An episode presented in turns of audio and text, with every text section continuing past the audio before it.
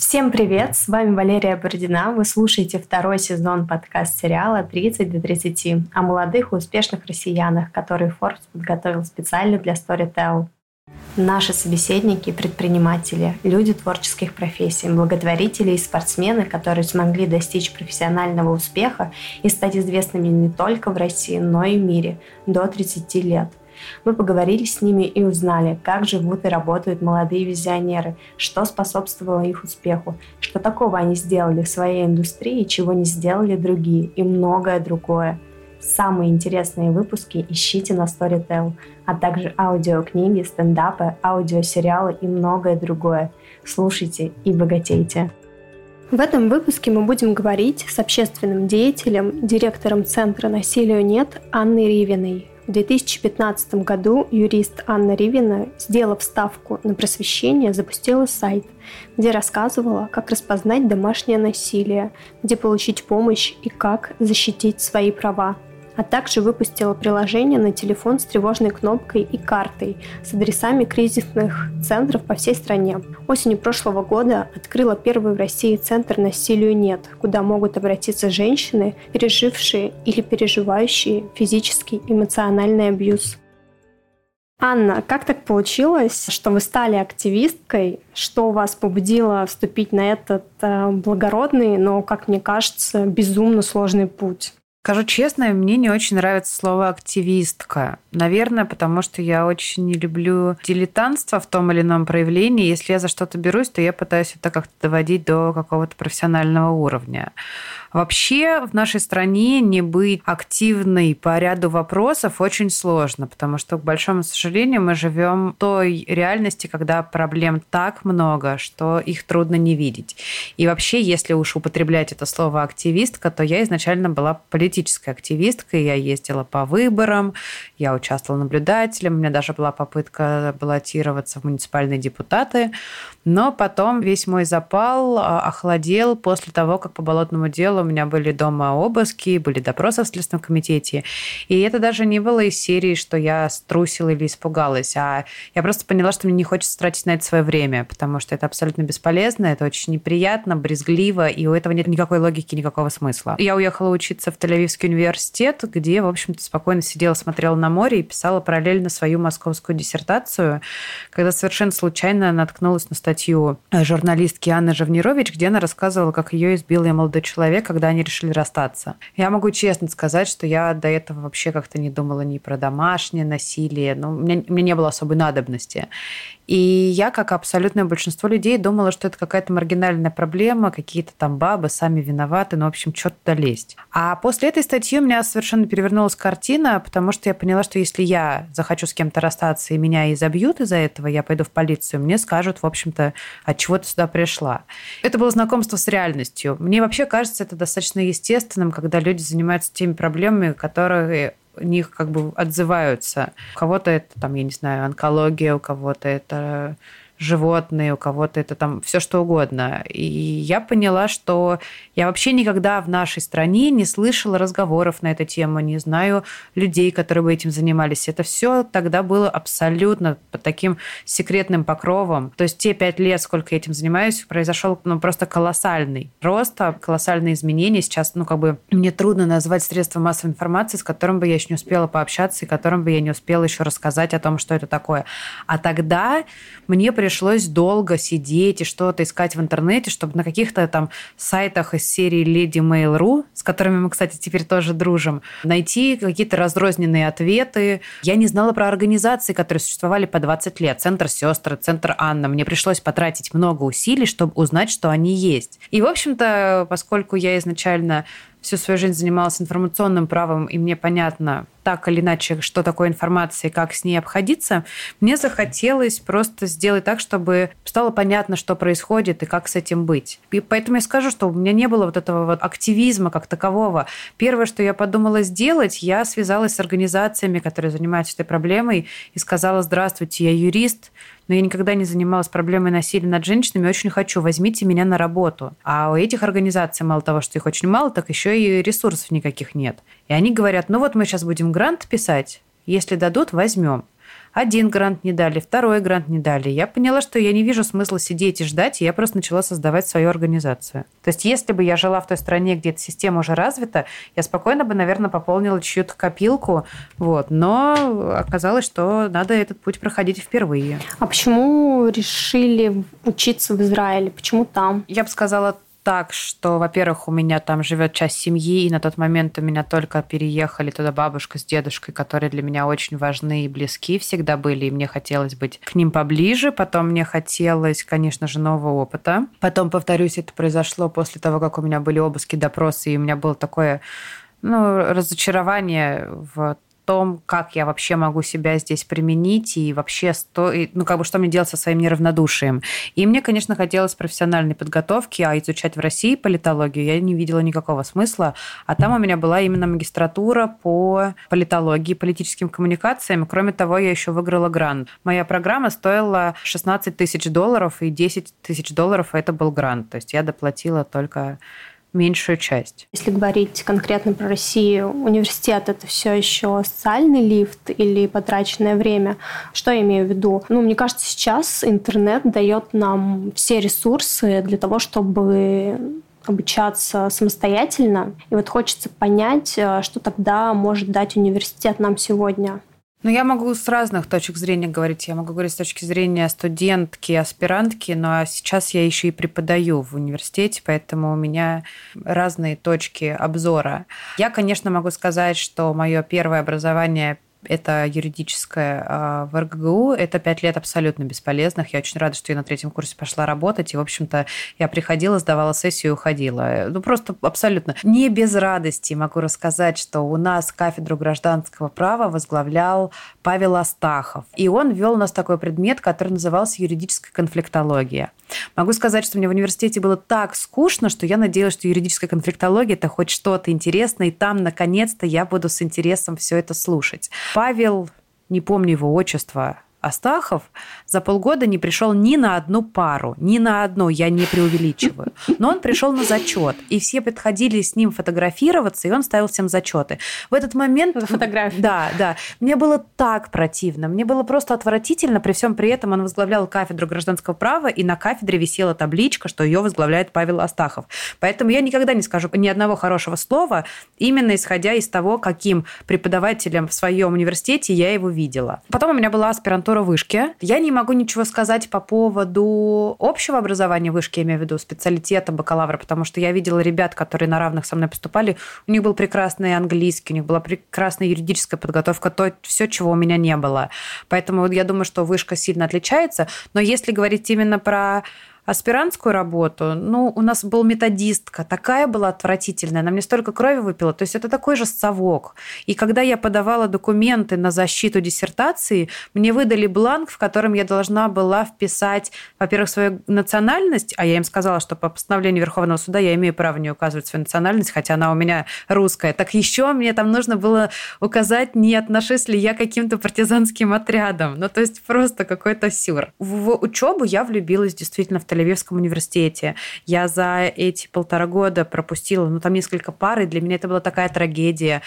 Это было так интересно. Во-первых, у нас все преподаватели были, у которых были PhD американские, английские, они были действительно специалистами своего дела. Ну и, во-первых, э, мне это было все интересно. То есть у нас был курс по пропаганде, у нас был курс там про какого-нибудь Аристотеля, э, у нас был курс, опять-таки, про политические всякие процессы избирательные или про то, как политики используют социальные сети для того, чтобы то или иное, как правильно нарезаются круга, чтобы в тех же штатах э, республиканцы с демократами игрались в какие будут результаты выборов. Все это безумно интересно. Опять-таки, тот же феминизм который я всегда воспринимала как абсолютно смешное, дурацкое, непонятное явление, там меня заставили читать 30-страничный текст на английском языке про разные виды феминизма, почему он нужен, про тех женщин, которые считают, что сначала нужно уничтожить капитализм, а потом уже говорить про феминизм, или про тех, которые считают, что только женщина может управлять государством, потому что у нее материнский инстинкт. Потому что в феминизме огромное количество разных направлений. И возвращаясь к вопросу, хватает ли интернета, я могу сказать, что Вот я сейчас преподаю, у меня в среднем в семестр около 10 групп. И, конечно же, не от всех групп я в восторге, не в силу того, что ребята плохие. А, ну, например, заочники, они хуже готовятся, у них меньше мотивации, они уставшие. Но вот у меня есть наочных группы, ну, которые я просто обожаю. Я вот прусь на эту пару к 9 утра, я спать хочу, я ничего не хочу. А еще на метро, потому что оказывается, что пробки такие, что на метро быстрее. То есть это в это метро, на этой Бауманской выйти, сил нету. Я выхожу через полтора часа с пары, и у меня просто как будто выросли крылья, потому что мы с ними не обсуждаем, что написано в семейном кодексе, грубо говоря, по буквам. Они без меня это могут прочитать. Но мы спорим, мы не соглашаемся. Я заставляю их что угодно говорить, но тем не менее подтверждать свою точку зрения статистикой, фактами, потому что они юристы, они должны не словоблудить и отвечать за свои слова. И вот сегодня у меня была пара с утра вот с группой, которую я очень люблю. Мы столько сегодня обсудили и политического, и юридического. И, конечно же, мне жутко не хватает ребят, и я очень скучаю по очным встречам. Почему ты вообще так, а, Анна, извините, я перебегаю с вы без на проблем, ты. Вообще. Можно Давай на, на ты, ты тогда, без проблем, да, конечно, вообще не вопрос. Почему ты вообще решила стать преподавателем? Я очень сильно за эти годы устала говорить про насилие не потому, что я устала от темы, а потому что меня все время спрашивают одно и то же. Я превратилась в автоответчик, и у меня просто вот... У меня даже, я смотрю на какие-то эфиры там три года назад, четыре года назад, у меня глаза горят, а сейчас меня спрашивают, мол, почему они не уходят. И вот у меня просто на лице нет ни одной эмоции, я просто включаю кассету, и вот я начинаю это говорить. Я вообще все время за то, чтобы себе ставить новые задачи, новые цели, но как бы я не могу ходить по колее одной и той же. Сейчас я очень рада, что я начала своих девочек из центра заставлять ходить по эфирам. Во-первых, я хочу, чтобы центр не ассоциировался только с моим лицом. Во-вторых, они сопротивляются, не хотят, но я их заставляю, потому что это тоже важный профессиональный навык, и чтобы они представляли с гордостью то место, в котором они работают, почему только я на амбразуру, а не в кустах. Даже когда меня зовут обсудить хоть что-нибудь смежное с насилием, у меня просто сразу такой восторг. Вот сейчас я там начала читать периодически тренинги про харасмент на работе. Или вот мы сейчас сделали материал про то, что в Москве отказываются делать аборты по ОМС, а, и мне журналисты обрывают телефон, и я думаю, ну ничего себе, ну наконец-то, ну хоть какие-то новые слова можно в предложение складывать, потому что заученные эти реплики сил нет уже повторять. А с семейным правом у меня, в общем, была такая же история. Я семейное право никогда особо не изучала. У меня нет адвокатского статуса, как у многих моих коллег. И я поняла, что я хочу это тоже как бы знать. Поэтому я села со всеми книжками, учебниками и, в общем-то, начала это изучать. А, во-первых, очевидно, связь домашнего насилия и семейного права. Я убеждена, что если все жили в соответствии с семейным кодексом, то и не нужно было бы как бы открывать уголовный с точки зрения семейных отношений. Потом мне казалось, что мне действительно есть что дать. Я вот вспоминала вот эти свои чудовищные годы в РГГУ, когда приходили какие-то вместо преподавателей надутые индюки и чего-то рассказывали про свое величие. Ну, в общем, а потом на семинарах э, нас заставляли прочитать слова, которые мы на лекции записали.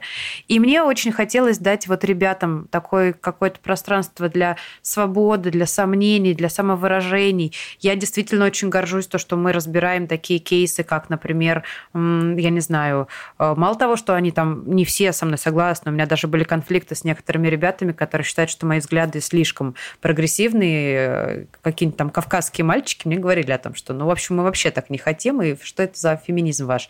Тем не менее, спокойно у меня а, выходят э, другие, делают презентации про то, где и как разрешено там браки для ЛГБТ пар, а, про, там, я не знаю, мы обсуждаем долго про этику суррогатного материнства, потому что есть страны, в которых сегодня это уже запрещено в силу того, что считается, что это будет там либо торговля людьми, либо эксплуатация тела. Опять-таки, половина семейного кодекса – это дети, оставшиеся без попечения родителей. Вот эта тема, честно могу сказать, меня не очень интригует, потому что, ну, как бы получается очень много ощущений безнадеги. Ты вот смотришь на все на это, а, а сделать ты ничего не можешь. Я точно не собираюсь работать с темой, связанной с детскими домами. Поэтому я думаю, что сейчас для меня это семейное право, а потом у меня будут новые вызовы, и я буду все время пытаться делать что-то что еще.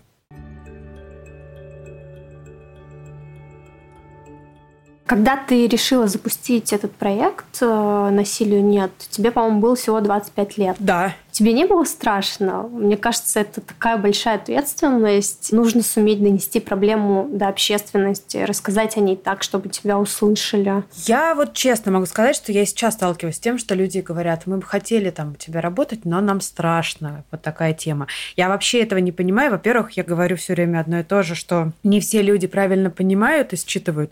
Я делаю все только ради себя. Я занимаюсь этим в силу только своего эгоизма. Я вообще никому ничего не должна. Я решила заниматься проблемой насилия только по той причине, что меня возмущает такой порядок вещей. Я не занимаюсь этим для того, чтобы спасти всех людей. Я не занимаюсь этим для того, чтобы всех научить, как правильно жить. У меня есть только вот свое возмущение, которое я решила таким образом выражать. Поэтому у меня нет никакой ответственности ни перед кем. Я делаю то, во что я верю. Люди это поддерживают или нет. То есть мне вот сейчас абсолютно все равно, если меня поставить говорить о чем-то перед толпой разъяренных, я не знаю, там православных условно, которые не очень-то православные, как показывает практика, если копнуть глубже. Мне вообще все равно, кому рассказывать то, во что я искренне верю. Проекту уже пять лет. Как за это время он изменился и как ты изменилась вместе с ним? Проект изменился, конечно, колоссально. Это я все время смеюсь про то, что у меня сначала была как будто там очень долгая беременность. Вот. Потом я сейчас уже как бы в детский сад отдала, и уже воспитатели появились у этого ребенка, потому что вот, например, в этом году мы открыли непосредственно наш офис, центр, и это первое в Москве место, куда все пострадавшие могут сами своими ногами прийти без документов. В прошлом, а, Ой, пардон, я, я учебный, да, да, меня, года. да, сентябрь, сентябрь 2019 года, да, это, конечно, было абсолютно новое явление. Помимо того, что у нас продолжают быть всякие социальные кампании, проекты, там звезд мы пытаемся привлекать, у нас там колоссальная работа идет по информированию всеми возможными способами. Помимо этого, мы адресную помощь наладили, мы как бы там на сайте у нас куча проектов, текстов того всего.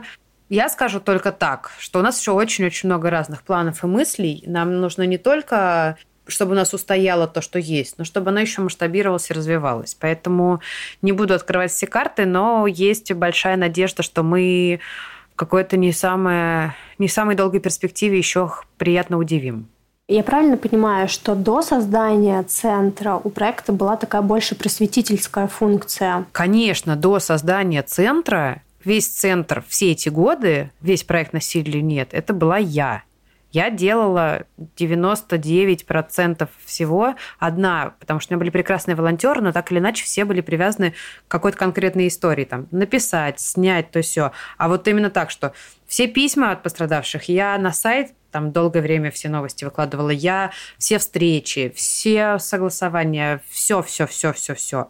Поэтому, конечно, когда мы открыли центр, появилась команда, появились юристы, психологи, координаторы, то есть работа пошла наконец-то. И это совсем другое качество выдает. То есть теперь женщины, которые подверглись э, домашнему насилию, могут э, прийти к вам в центр и рассказать о том, что с ними случилось. Но они у вас не живут. Просто приходят, это как психологический, не знаю, как правильно это назвать? Мы в любом случае изначально проект просветительский, и это наша основная задача. Мы им были, мы есть, и мы будем. То есть мне намного важнее не создавать койко-места, а создавать такую реальность, которой не потребуется эта помощь. Поэтому адресная помощь, которую мы выстроили, это колоссальный объем работы, это очень сложно очень важно. Но я хочу, чтобы это всегда был вопрос номер два. Да, мы не убежище. Во-первых, у нас есть государственный кризисный центр, о котором никто не знает, и он наполовину пустой. А во-вторых, я вообще считаю, что как бы государство нужно пинать и заставлять делать то, что оно обязано, а не я должна бегать и кричать, что у нас пожертвование заканчивается. Во-вторых, я убеждена, что ключевая возможность эту проблему решить – это именно информация. Поэтому, когда мы там условно делаем эфир с Ксенией Собчак, где она говорит о том, что у нее тоже был такой опыт, вот это очень важно. Когда у нас амбассадор Ира Горбачева была, которая говорила про то, что у нее был такой опыт, это очень важно. Когда сейчас у нас амбассадор Ира Шихман, которая сняла двухсерийный фильм про это и везде говорит о насилии и о том, что можно обратиться к нам, это тоже очень-очень важно. Не говоря о том, что людям просто нужно объяснять, где насилие начинается и почему контроль и забота – это разные вещи. А как центр работает э, сегодня в условиях пандемии? В условиях пандемии центр полностью работает онлайн. У нас также группы поддержки, помощь психологов, юристов. Могу сказать, что у нас сейчас сократилось количество звонков, очень увеличилось количество текстовых обращений, потому что люди не могут звонить.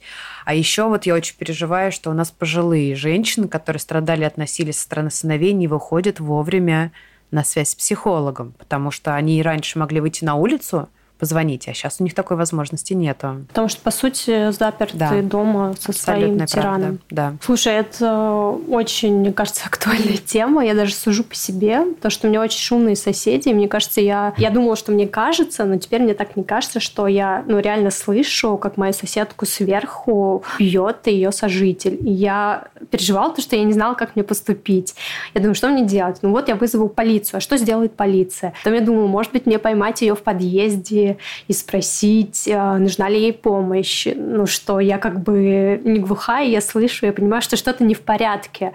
И в итоге, я честно скажу, признаюсь, я так и не смогла поймать ее в подъезде. И не могу оставить этот вопрос, потому что мне кажется, бездействие это плохо, но как правильно поступить, я тоже не знаю. Да, это действительно так. Этот вопрос, который многие задаются, и я в том числе. У меня не в подъезде, а у меня в соседнем подъезде это происходит, и у нас квартиры как бы сходятся, и я слышу все, и я никогда не забуду. 23 февраля, 5-6 утра, и она просто безумно орет, Дима, пожалуйста, только не шея. Я звоню участковому, участковый говорит, а где, какой номер квартиры? Я говорю, я не знаю, какой номер квартиры. То есть я так э, про себя подумала, спасибо, это мне еще домашнее задание. Мало на работе, надо еще отрабатывать на практике. И сейчас начался карантин тоже, там, видимо, он ее начал куда-то швырять. И я пошла в магазин. У нас участковый тоже в соседнем подъезде, но в другом. Был бы в этом, возможно, там бы и не было этого всего. И я его сидела на лавочке, караулила. Я говорю, пожалуйста, я вас прошу, зайдите. Ну, как бы я тоже не знаю, можно ли подходить к этой женщине напрямую и говорить, потому что этим можно ее испугать. Не нужно об этом забывать. И вообще у меня принцип, что с добром не надо никогда догонять. Мы всегда помогаем только тем, кто к нам приходит за помощью. Но я в таких случаях говорю, что вы можете там где-то оставить информацию о том, что есть там организация. А вот про этот э, скачок насилия в семьях, э, в изоляции, про который сейчас говорят, вы его заметили, я правильно понимаю? Мы его не заметили. Вот наши коллеги говорят о том, что увеличилось количество обращений. У нас не увеличилось существенно. У нас просто пропорция звонков звонков и текстовых изменилось.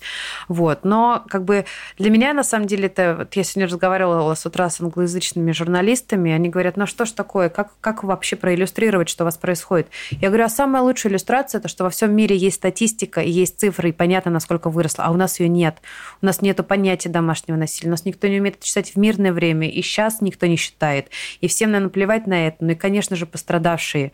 Они и так не обращались в полицию, а сейчас тем более. Мы уже знаем конкретные истории, когда там мужья угрожали женщинам, что они позвонят сами в полицию за то, что женщина самоизоляцию нарушила и вышла из дома. То есть там подводных течений очень много, и там во всех странах, где направлены какие-то меры по стабилизации ситуации, например, пострадавшим от насилия можно нарушать карантин. У нас даже этого не смогли сделать, хотя мы вместе с коллегами 9 организаций обращались с открытым письмом к правительству с просьбой а, принять ряд мер, в том числе, чтобы не было нарушения карантина для пострадавших от насилия. Потому что люди имеют право спасать свою жизнь и не платить за это штраф. Как за это время ты сама изменилась, вот за эти пять лет? Потому что мне кажется, пришлось многому чему новому научиться. Знать, как найти финансирование, уметь выступать на публике и много-много другое. Может быть, какие-то были преграды на твоем пути, которые приходилось преодолевать? Ну, я могу сказать, что у меня вообще весь этот путь состоял из того, что я училась новому и преодолевала все время преграды. Потому что кроме преград не было ничего. У меня не было команды, у меня не было денег, у меня не было даже потенциально мыслей, как мне эти деньги найти. Потому что, например, один из первых фондов, по-моему, он был шведский, могу ошибаться, отказал мне на том основании, что меня не били. Как я могу возглавлять организацию, если сама через это не прошла? И мои друзья смеялись. Ну, типа, хочешь, давай побьем, тогда тебе денег дадут. То есть как бы до такого доходило. Все руками разводили, не было такого внимания со стороны журналистов, не было желания нас поддерживать финансово. Когда мы открыли а, вообще юрлицо и появилась возможность нас финансово поддерживать, у нас подписки там были типа 30 тысяч рублей в месяц. Хотя все говорили, какие мы хорошие, какие мы нужные и важные. Конечно, то, что мы сейчас месяц назад провели соцкомпанию, смогли за два дня закрыть наши все проблемы, у меня до сих пор в голове не укладывается, какие же прекрасные люди есть вокруг. Да, вот я про это тоже хотела спросить, как так получилось, потому что я помню, когда ты открывал центр, ты в интервью Forbes как раз рассказывала, что было очень сложно найти финансирование. Потом ты написала пост в Фейсбуке в марте, по-моему, о том, что у вас э, заканчиваются деньги, и за два дня два вы дня. смогли найти полмиллиона Я могу рублей. сказать, что я не умею просить, я всегда... И вот у меня вот эта дурацкая история, все сама сама сделаю, все просить не буду. И мне достаточно сложно, например, было еще учиться делегировать. А, потому что, ну, как бы, и правда, для меня этот центр, это просто как ребенок мой, я отвечаю за любую букву, которая написана на сайте, я отвечаю за каждое слово, которое сказал кто-то из моих сотрудников, и как бы мне нужно все знать, все контролировать, потому что если я не контролирую, я, я теряю ситуацию. На самом деле мы были э, как-то на концерте вместе с э, моими подругами и журналистками. Я рассказала о том, что есть такая проблема. Таисия Бекбулатова, которая создала тоже свой прекрасный проект «Холод», она говорит, ну расскажи, ну скажи людям. Я говорю, ну я не могу, ну я не могу, ну мне прям совсем не получается. И, в общем, что она сделала? У нее был день рождения, и она написала про то, что а у насилия нет больших проблем, они сейчас закроются. И все говорят, а чего же Ривина молчит? И, в общем, наступив себе на горло, мне пришлось написать, потому что первое слово уже было сказано. У меня это было связано с тем, что когда вот мы первый раз сказали о том, что мы открыли э, возможность сбора и там дайте нам денег, и это были такие смешные цифры, на которые, ну, как бы ни одной зарплаты не заплатить, у меня было безумное разочарование. Но, ребята, мы там... Я, я три года первый этот, этот проект содержал из своего кармана. Заплатить за это, за то, за раз там, отправку смс в приложении, за сайт, за верстку. Я все платила из своих собственных денег, и которых у меня как бы не было. Меня, на меня даже в суд подавал жилищник, потому что я за кварплату не платила полгода. И, и это очень смешно, когда ты все время не вылезаешь из эфиров, а у тебя нет даже денег там кварплату заплатить. И, в общем-то, у меня было такое ну, разочарование, что, в общем-то, и здесь нас тоже не спасут. Потом я помню, что у нас долго строилась дружба с Добро Mail.ru. Я думаю, ну вот сейчас мы с ним подружимся, там сотни тысяч человек прочитают, и все. Ну и в итоге мы собираем там 20-40 тысяч рублей. Ну, как бы, ну, ну вот что мне с ними делать? А потом еще отчет писать на 20-40 тысяч, который, ну, как бы я не могу их ни на что особо потратить. Аренду не снять, зарплату не заплатить. И, в общем, со всеми этими препонами, опять-таки, с отказами в президентском гранте и в других, я не верила. Я, я думала, что эта соцкомпания будет, наверное, пару месяцев, и мы будем... Просто я уже буду выкладывать свои фотографии со слезами на коленях. Ну, пожалуйста, люди, я вас умоляю. То, что это произошло за два дня, это шок. Я до сих пор... Я, я правда хочу верить, что это связано с тем, что проблема это намного больше обсуждается, да, и больше понятно. Ну и, конечно, наша репутация, что мы все-таки не словом, а делом показываем, почему нам это нужно. Это очень трогательно. Я просто до сих пор, не, не, наверное, не осознаю, что так получилось. Вот сейчас э, говорила про то, что даже кварплату нечем было платить. И я как раз хотела задать тебе такой вопрос. Недавно слушала в одном подкасте феминистка Татьяна Никонова сказала, что ты не любишь это слово, и я его все равно скажу. Активизм не приносит денег, и даже те деньги, которые приносят ей блог, она тратит на активизм. На что же тогда живут активисты, общественные деятели? Ну вот, кстати, опять-таки вопрос, почему я пошла преподавать. Так или иначе, это ежемесячная зарплата. Э, то есть очевидно, что я хочу, чтобы там условно эта зарплата это была стоимость одной вещи в моем шкафу. Но нет, сейчас это не так. Я первые годы, сколько поднимала насилию, нет, я работала в спеццентре, у меня была зарплата. Потом у меня было полтора года, полтора года я не работала, и я вот именно поднимала, поднимала, поднимала. Но я, наверное, где-нибудь на эти 30-40 пожертвований жила. Это все, что было. И я какие-то могла писать юридические экспертизы. Все выступления, все годы я везде бесплатно ходила. Ни за какие эфиры, естественно, и за публичные лекции мне никто не платил. Это сейчас уже по чуть-чуть начинаются гонорары. А потом у меня был один раз большой проект на 5 месяцев для Совета Европы. Я по Стамбульской конвенции писала адаптивный курс для российских правоприменителей. И потом по стране с ними поездила в Иркутск, в Хабаровск, то есть так далеко. Но тоже как-то дало возможность это чуть-чуть штаны придержать. А так, по сути, я считаю, что я еще даже не начала зарабатывать, и мне очевидно, что я совершенно не собираюсь жить на зарплату человека, который преподает в институте или который возглавляет некоммерческую организацию, поэтому это для меня сейчас очень насущный вопрос, как мне еще, куда мне еще свои щупальца запустить, чтобы я могла жить так, как я хочу а я хочу жить дорого и богато. Ты, конечно же, помнишь эту историю. После того, как э, супруга топ-менеджера Альфа Капитал рассказала общественности о том, что он применяет силу к ней и их детям, он лишился своего поста, этот топ-менеджер. Мне кажется, случись подобное пару лет назад, э, компания могла бы просто проигнорировать это. Подобное можно было бы совершенно спокойно оставить без внимания, и это не повлекло бы никакой общественной реакции. Сейчас же все по-другому. И ты сама в интервью Forbes Woman по-моему, этой осенью говорила, что то, как обсуждали проблемы домашнего насилия пять лет назад и сегодня, это небо и земля. А что способствовало этим переменам? Да, действительно, я думаю, что эта ситуация с э, Альфа-банком, она не могла произойти какое-то количество лет назад. Это произошло с Ириной. Она, да, мы в Фейсбуке дружим, и я наблюдаю, что с ней сейчас происходит. Я думаю, что Альфа-банк здесь поступил, как бы, с одной стороны, правильно, с другой стороны, это было из серии, что только вот нас не трогайте. То есть они не стали там дальше вписываться какие-то проекты по насилию или что-нибудь еще, а это вот именно просто так поступили так, отчеканили и закрыли тему. Потому что они понимают, что это портит репутацию репутацию. А, во-первых, мы все-таки часть глобального мира. Ну а женская повестка, она так или иначе действительно стала во всем мире обсуждаться иначе. Пусть это будет Мету, пусть это будет сериал «Большая маленькая ложь», пусть это будут речи на Грэмми, пусть это будет э, клип э, Леди Гаги про изнасилование. Мы как бы уже в этом живем. А, пусть это будет сериал Netflix про изнасилование по книжке, которая получила Пулицер. Это все как бы тоже дает о себе знать. Ну и, конечно же, я могу сказать, что прям такой очень сильный скачок э, и интерес к этой теме произошел после декриминализации побоев, когда вот действительно многие люди, не задумывающиеся об этом, увидели нашу прекрасную Елену Борисовну Мизулину, которая несет абсолютнейшую чепуху, нашу Тамару Васильевну Плетлеву, которая возглавляет комитет по делам семьи, женщин и детей и ведет себя просто ну, абсолютно неадекватнейшим образом.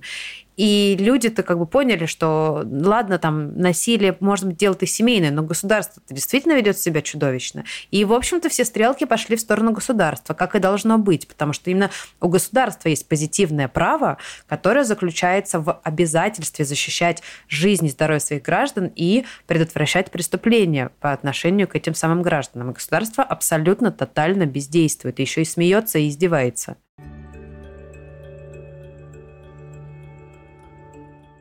Расскажи про свой активистский провал, если это можно так назвать. Было ли что-то на твоем пути неправильное или неудачное? Ну, честно скажу, опять-таки повторюсь, что у меня весь путь это ошибки, преграды, и меня это вообще никаким образом не расстраивает, а даже забавляет. Вот. Ну, наверное, можно смешное сказать про то, что когда мы снимали компанию «Мужчины против насилия», где у нас разные известные мужчины говорили, то меня зачморили, по-другому не скажешь, все там феминистки со стажем, сказав, что да вообще все эти мужики, наверное, сами насилие применяют, и что вы не дали слово женщине сказать, как, мол, они страдают, опять слово мужикам. А у меня как раз была логика такая, что вместо того, чтобы женщины опять оправдывались, почему это происходит, чтобы мужчины говорили другим мужчинам, насколько недопустимо. Ну, в общем, выпустили, и потом как посыпалось просто рок изобилия. Сначала Александр Цыпкин дает интервью, что он там против феминизма и сексист. Потом Артем Королев где-то говорит про то, что там что-то там изнасиловали, сама виноват. Потом Вася Обломов где-то комментирует про то, что вы видели, как она оделась.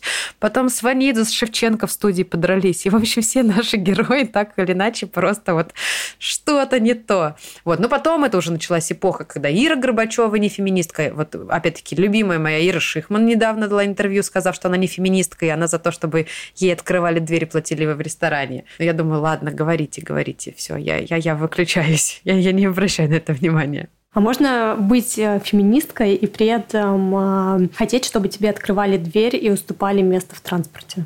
Конечно, я вот именно так и делаю. Я вот, ну просто аб- абсолютно. Ну то есть как бы я вообще, я, я, же, я, я расстраиваюсь именно, когда люди это в одно предложение засовывают. Где противоречие? Вот. Причем как бы, опять-таки, почему? Я вот очень люблю, когда за меня платят в ресторане. Почему? Потому что, ну я точно могу заплатить и за себя, и за того человека.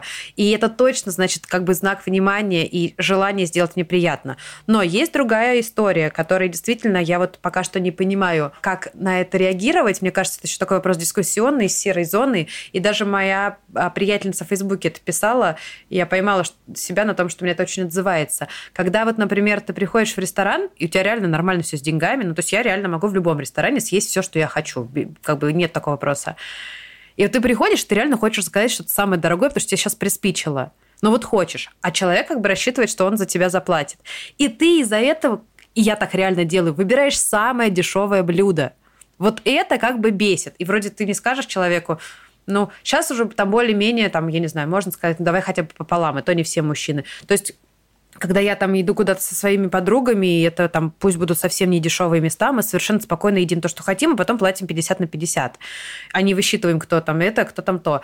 Но как бы вот с мужчиной не всегда так э, сделаешь. И вот у меня э, какое-то количество месяцев назад было первое свидание, которое, к счастью, переросло второе и в третье.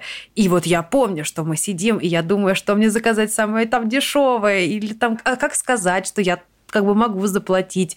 Вот, но тем не менее, вот он тогда на этом первом свидании заплатил, и я для себя отметила, что как бы мне это нравится намного больше, нежели бы он сказал, ну ладно, давай пополам или там что-нибудь еще.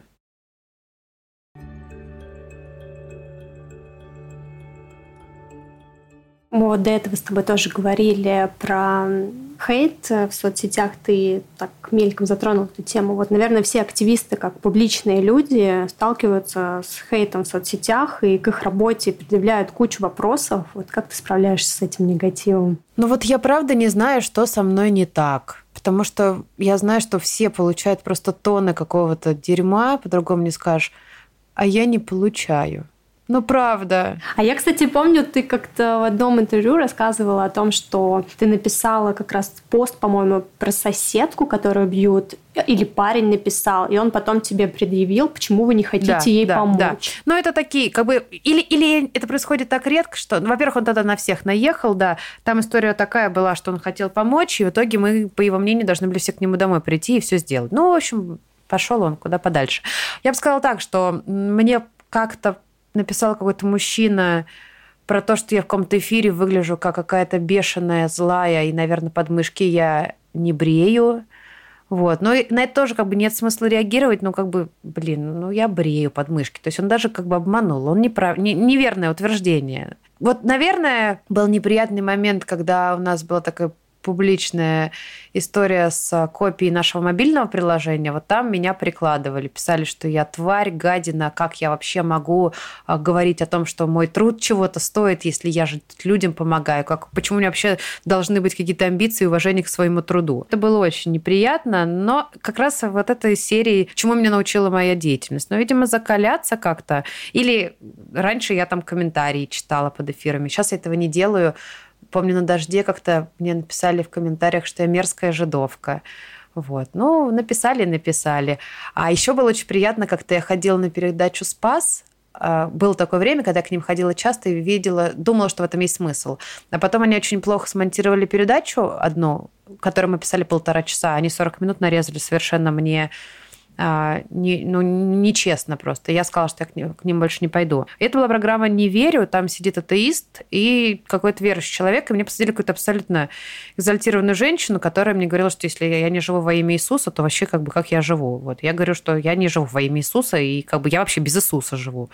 И я не знаю, как она там не загорелась от этих слов. Короче, она меня доводила. Я несколько раз в студии сказала про то, что я сейчас стану и уйду. Ну, как бы, что вы себя так ведете? Или извиняйтесь. Она извинялась. И они все порезали так, что как бы все ее гадость убрали, а я как будто все время такая агрессивная, на нее сижу и ни с того ни с сего нападаю. В какой-то момент я решила почитать комментарии, там было много комментариев, ну, как бы на канале Спас, на ютубовском, понятно, какая там аудитория, и там процентов 70 людей были за меня. Вот тогда я прям поразилась, вот я реально очень сильно поразилась. И мне так, кстати, вот это очень смешно, у меня было такое пару раз всего лишь, когда после какого-то эфира у меня просто почта заваливалась. И вот спас как раз каждый раз был этой причиной. Вот я хожу на спас, я говорю о том, что женщина имеет право не рожать, что женщина имеет право, чтобы ее не били, что женщина вообще имеет право делать все, что она захочет. И у меня просто, видимо, вот эти все женщины, которые сидят и не знают, куда деться, просто мне писали, о боже, я посмотрела, спасибо, спасибо, так можно, оказывается, ничего себе. Вот, и, конечно, такие моменты я понимала важность таких походов, но сейчас все равно сил уже не хватает. А, ну еще, конечно же, есть такой аргумент про то, что почему вы занимаетесь женщинами, когда от насилия страдают все. И это было жутко смешно. Когда мы открыли центр, я начинала все свои интервью и публичные лекции с того, что мы помогаем мужчинам и женщинам. Мы помогаем всем. Но в абсолютном большинстве случаев к нам приходят женщины, тра-та-та-та-та, потому что так во всем мире. И все время находился либо слушатель, либо аудио, там, радиослушатель, который говорил, вот вы больные феминистки, а почему вы не помогаете мужчинам? Через 3-5 минут после того, как я сказала, что мы помогаем мужчинам. Ну вот как бы, ну, ну что тут делать? Ну не, ну не хотят люди слышать, не хотят. А вот если не говорить про вот эти соцсети, мне кажется, сама по себе твоя работа тяжелая в эмоциональном плане. Ты сама говорила, что вот ты получала письма этих женщин. Ты каждый день, наверное, слышишь эти истории женщин, которые подвергались насилию. Я, наверное, сужу по себе. Я очень впечатлительный человек. Если мне кто-то расскажет такую историю, я потом буду об этом очень долго думать и переживать. А вот ты устойчива к стрессу? Вот как тебе удается не выгорать? Во-первых, мне не удается. У меня было два раза про выгорание такое серьезное, когда я просто легла и, и я ничего не могла. Это первый раз было, наверное, спустя год полтора, а второй раз был ужас этим летом. И мне жутко повезло. Я попала в этот момент волонтером в программу «Планета», там а, они берут волонтера, отправляют в какую-нибудь страну, и он с животными что-то делает. И меня отправили в ЮАР. Я поехала в Лимпопо на неделю в а, центр, где живут дикие животные, которых когда-то люди забрали себе маленькими домой, а потом, поняв, что они на самом-то деле дикие, просто их выкинули. А эти животные, они не умеют себе ни еду находить, они людей не боятся, они не умеют от других животных защищаться. И, в общем, я там с трубкозубом гуляла под луной Лимпопо. Это была, конечно, фантастика. Я прям так переключилась. До этого я вообще ничего не хотела, не могла. И, в общем, горела все синим пламенем. Ну, во-первых, я хожу на психотерапию. И я не обсуждаю с моим психотерапевтом а, работу, я ее оставляю, обсуждаю только свои личные какие-то дела, но тем не менее я знаю, что она у меня всегда есть, и что-то там, если мельком, я всегда могу обсудить. Для меня это важно. Во-вторых, у нас в центре все сотрудники всегда могут прийти на супервизию к нашему психологу и получить всю поддержку, исходя из той или иной ситуации. Но я могу сказать так, что вот почему-то истории про избиение, они не повергают меня в такой шок. Наверное, это профдеформация. Я привыкла к тому, что это происходит, но у меня было два раза случаи, когда мне было прям страшно. Один раз я на ночь прочитала текст про женщин, которые вовлечены в проституцию, про то, как это происходит путем обмана, наркотрафика, там, шантажа, в силу инцестов, насилия там, дома в детстве, почему они потом туда идут. И мне ночью снилось, что я та самая женщина, то есть у меня во сне не было ни одного там чего-то сексуального действия, но я была вот именно в этой загнанной, уязвимой позиции, я понимала, что я не могу никуда деться, и понятно, чем мне нужно будет сегодня там условно на своем рабочем дне заниматься. Было жутко страшно. А второй раз был совсем недавно, мне одно издательство прислало книжку для моей рецензии, где была речь про изнасилование, и описывались подробно эти изнасилования. И, в общем-то, какой-то момент... А, а там речь про то, что мужчина домой приходил, когда женщины спали. И в какой-то момент у меня кошка сделала какое-то движение, и я четко слышу, как открывается дверь в квартиру. Я себе дорисовала это в голове, мне было жутко страшно, я потом очень не могла долго в себя прийти.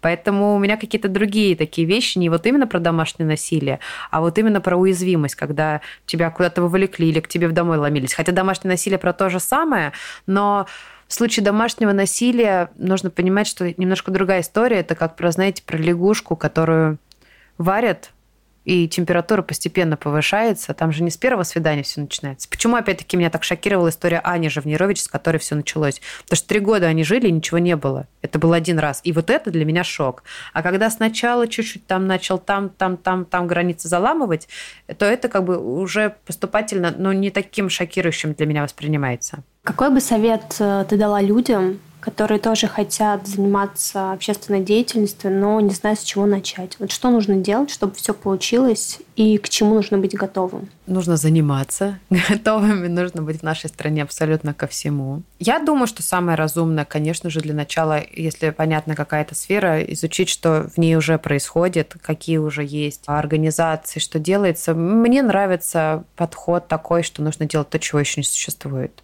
Мне не кажется, что если вы хотите делать то же самое, то вы можете присоединиться к кому-то, кто уже этим занимается. Это же не продажа одежды, когда действительно есть надобность конкурировать. Если это какое-то такое дело, ну, то есть, опять-таки, я вот не вижу смысла дублировать ни одну из работ наших коллег, которых я безумно уважаю. Я как раз, почему наш центр выстрелил? Потому что мы сделали то, чего не было до этого.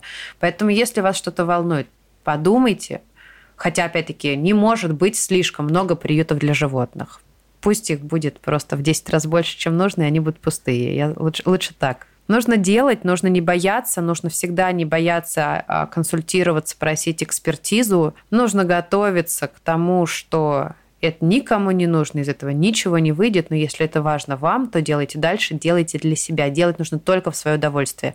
Вот я себе пообещала, вот любой день я могу перестать это делать. Понятное дело, что я не перестану, но вот это вот именно обещание себе, что я не заложница ситуации, оно меня очень освобождает. И я каждый день своей работы очень сильно люблю.